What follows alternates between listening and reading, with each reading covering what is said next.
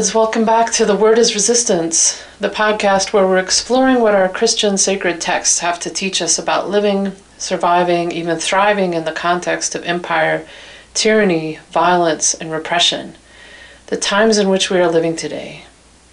What do our sacred stories have to teach us as white folks about our role in resistance, in showing up, in liberation?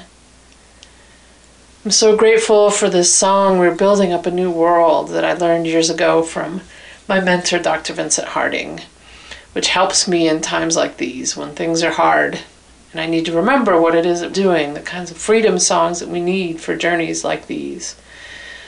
This version of the song is a live, a multiracial group of activists and musicians here in Denver who came together for movement choir practice to bring singing back into direct actions and other movement spaces.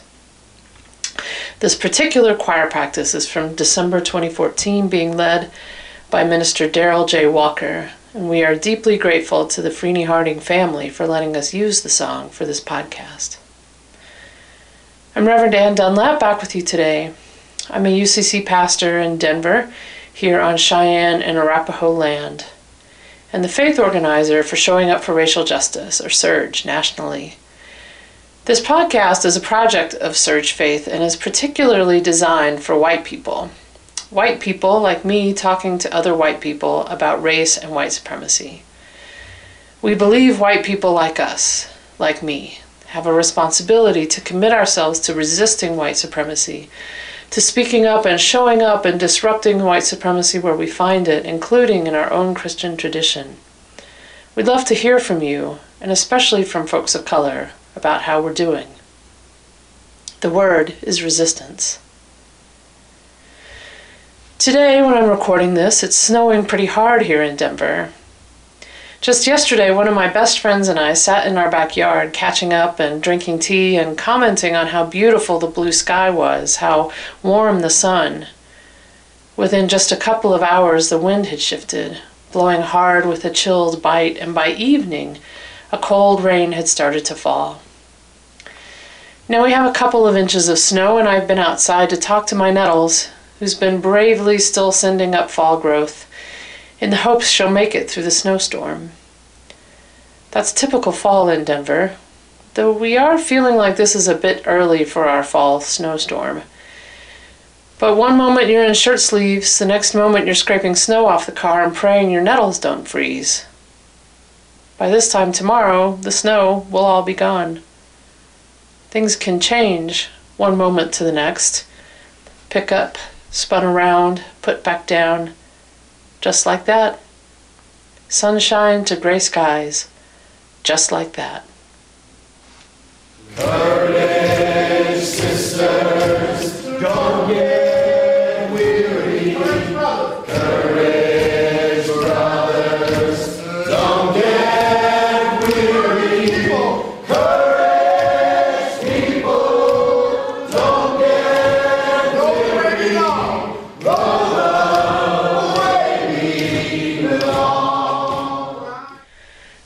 as I'm recording this, is October 9th, 2017, Indigenous Peoples Day, Indigenous Resistance Day, I write in my calendar.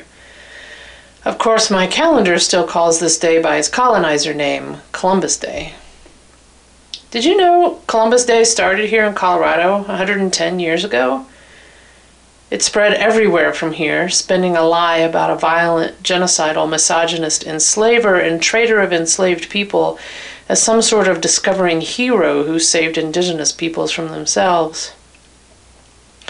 Gradually, indigenous folks have been saying no, no to celebrating that lie. One by one, thanks to indigenous organizing, cities are abolishing Columbus Day, replacing it with Indigenous Peoples Day but the work is ongoing. There are still parades and school celebrations and presidential pronouncements and no mail delivery and days off and mattress sales, not to mention monuments and entire cities named after this horrible, murderous human. I can imagine the voice of the divine booming out of this Exodus text.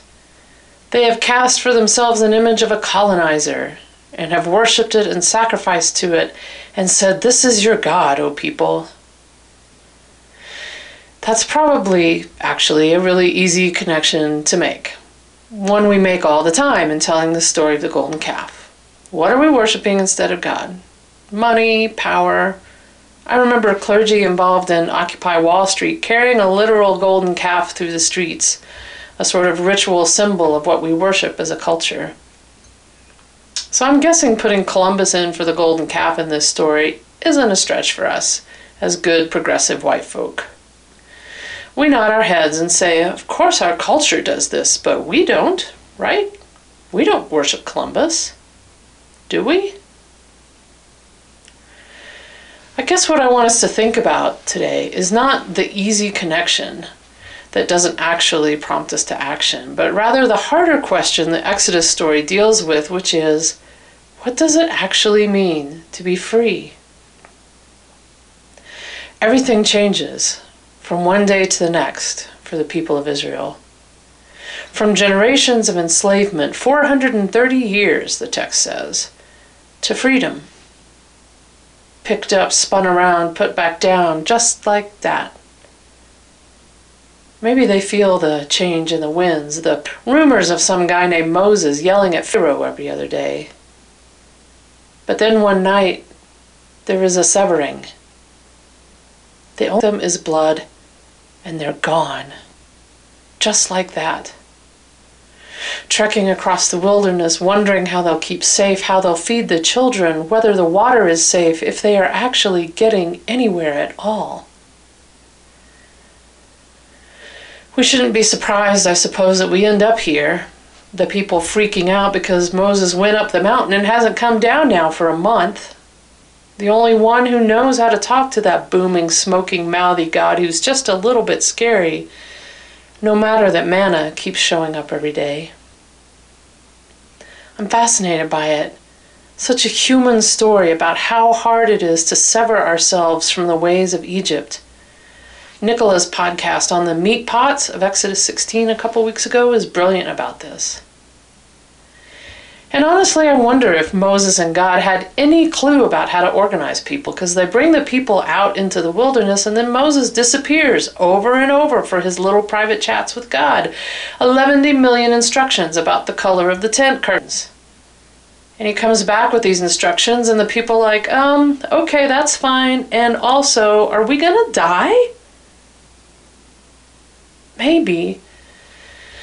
Maybe in this week's story, the people just want to talk to God themselves. Maybe freedom is an endless wilderness and we're never quite sure where we're going. Here's a thought Aaron is no great shakes as a leader, right?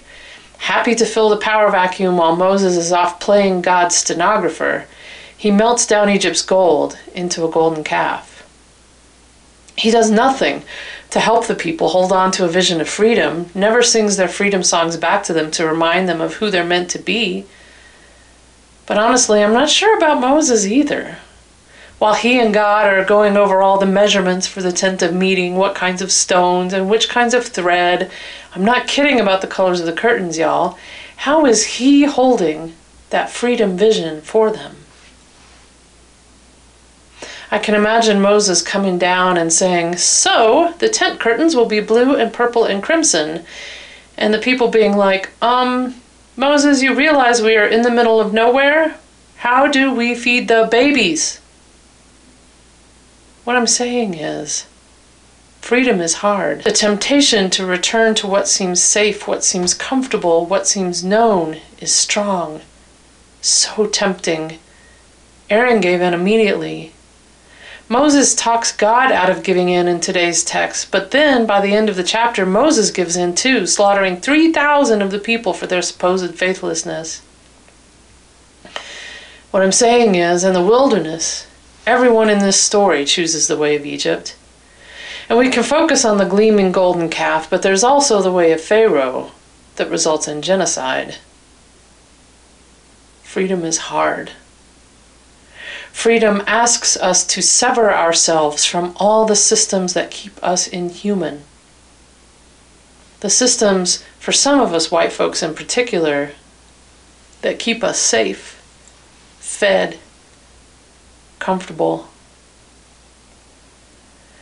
Freedom severs us, picks us up, spins us around, sets us back down, a little bit dizzy, blood on our hands, wondering how we'll stay safe, how we'll feed the babies, how we'll ever find our way from here. The morning of October 6, 2007, was a gorgeous fall day in Colorado. The bluest of bright blue skies. Enough wind to whip the four directions flags with a crack you could hear even over the drums, over the chanting crowd. We were downtown in Denver, marching with the Colorado American Indian movement from the four directions till we met in the streets in front of the Capitol, the black, white, yellow, red flags flying against that blue sky. We were there to protest the 100th anniversary of the Columbus Day holiday in Colorado and to stop an act of violent hate speech in the streets, the Columbus Day Parade. Decades of effort by Colorado AIM was frustrated by the local white people needing to celebrate a colonizer as some sign of their worth.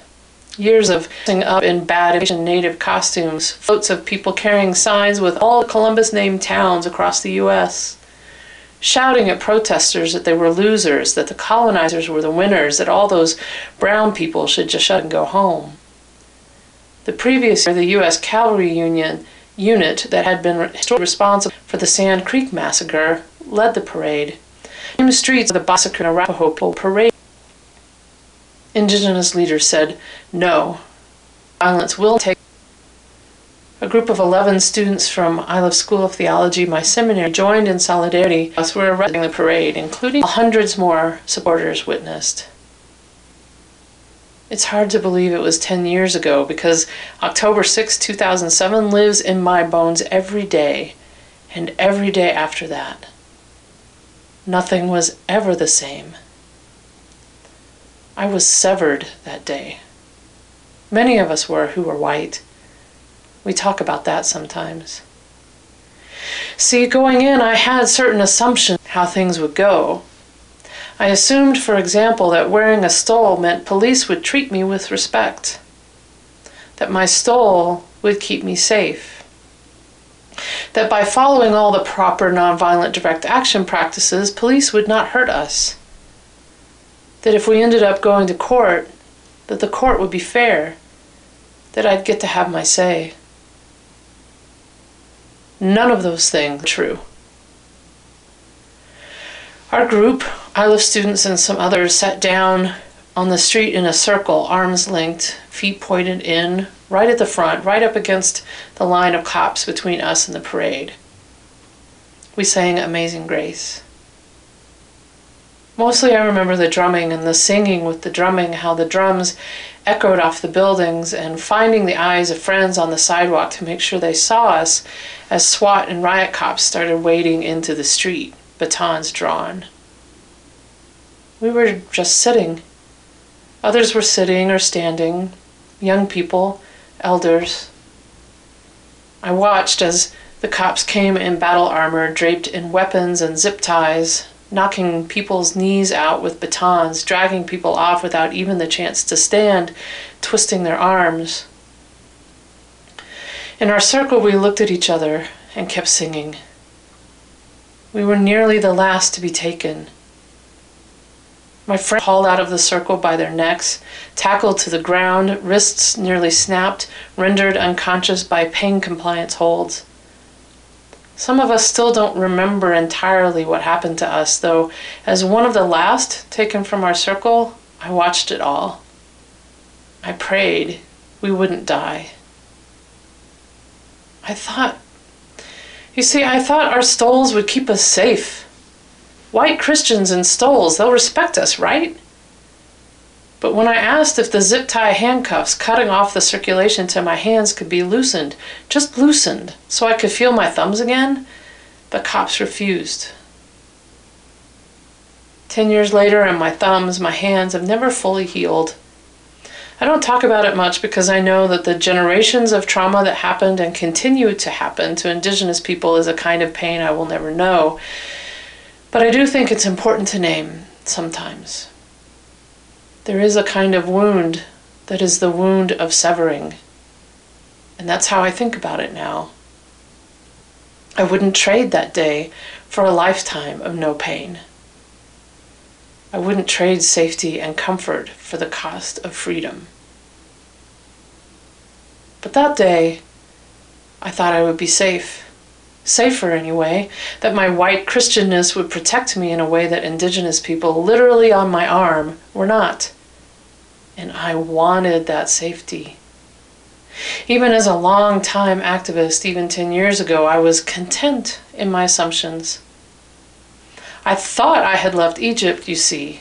I thought I had left, but I carried their gold in my pockets and melted it down into a God called white comfort, white safety, white assumptions that systems will always work for me. That day was a severing picked up, spun around, put down 30 whatever hours later when I got out of jail, from sunshine the morning before to gray and bitter cold that afternoon, and I have never been the same since. Everything changed that day, and every day after that. Waiting to heal and realizing I wouldn't, not exactly. Realizing I asked and asked to be severed from cuffs in the hope I would not be marked, not be scarred, not knowing then these are the wounds of freedom.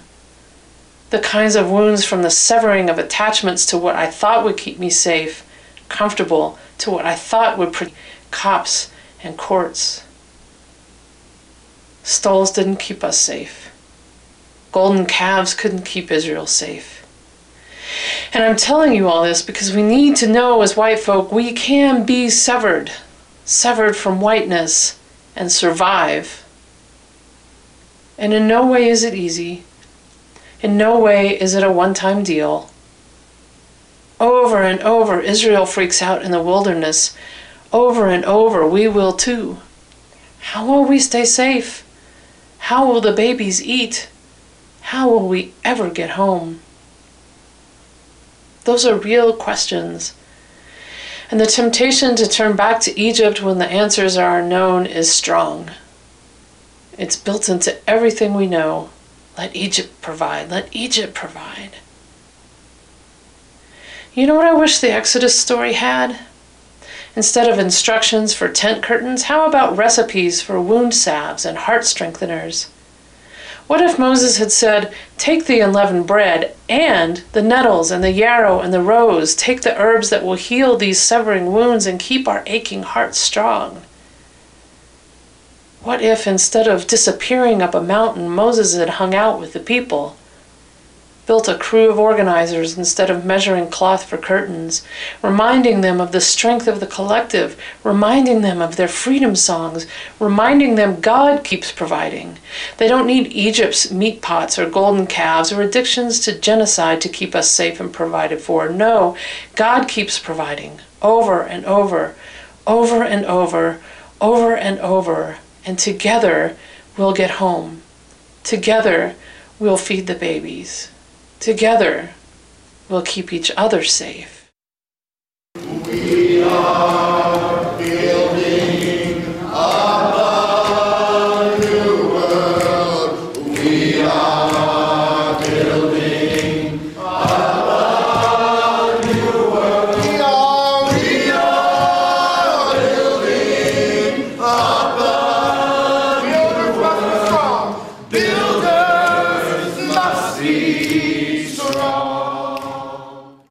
does it take to get free? What's the medicine we need? What are the songs we need? Ten years ago, I was severed from my attachment to beliefs that whiteness keep me safe, that my whiteness draped with a stole would protect me from violent cops and unfair courts. I'm still learning those lessons. I'm still listening to the ache in my body from that day. What does it take to be free? Not just me, but the whole collective. What will it take? It took years to realize that was the journey I was suddenly on, picked up, spun around, set back down, and to make with intention choices to keep severing myself from whiteness in community with other folks trying to do the same. For your action this week, a couple of things. First, if there's an effort in your city or town to abolish Columbus Day, get involved. Columbus, or honestly any other enslaved person trading Indian killing white supremacist quote unquote hero. Heck, half of Denver's streets are named after Indian killers and Klan members. In the wilderness, the people started telling Egypt stories instead of freedom stories. So let's tell freedom stories, y'all. Second, get some of your people together. Talk about ways you are attached to the safety and comfort whiteness offers you. Maybe it's an unquestioning comfort about calling police for anything that looks quote unquote suspicious in your neighborhood. Maybe it's saying just enough to be considered progressive, but not enough to risk your job, your pension, your access, your prestige working up the power structure. Left Egypt, but they left with Egypt's gold that got melted down into that calf. How are you carrying around Egypt's gold? What needs to get severed in you to get you free from whiteness? How can you start practicing that today? And note what I said get your people together and do this as a collective. Don't try to do this all by yourself. Figure out together what you'll practice, what medicine you'll need for the wounds, what songs you'll need for the way. Together. Thanks as always for joining me today. Let us know how your action goes. We'd love to hear from you all by commenting on our SoundCloud or Facebook pages. We'll be back next week with the amazing Margaret Ernst giving us a resistance word for the text for October 22nd. You can find out more about SURJ at showingupforracialjustice.org and our podcast lives at SoundCloud. Search on The Word is Resistance. You can interact with us there if you have questions or need help with action ideas. And transcript as well on our website, showingupforracialjustice.org slash podcast. The transcripts include references and copyright information. And finally, today, just a big thanks to our sound editor for this week, Paul Stewart. As always, blessings to you in all that you do to resist injustice and in all that you do to build up a new world. Love and liberation, beloveds. Love and liberation. Until next time, I'm Reverend Anne Dunlap. Thanks so much.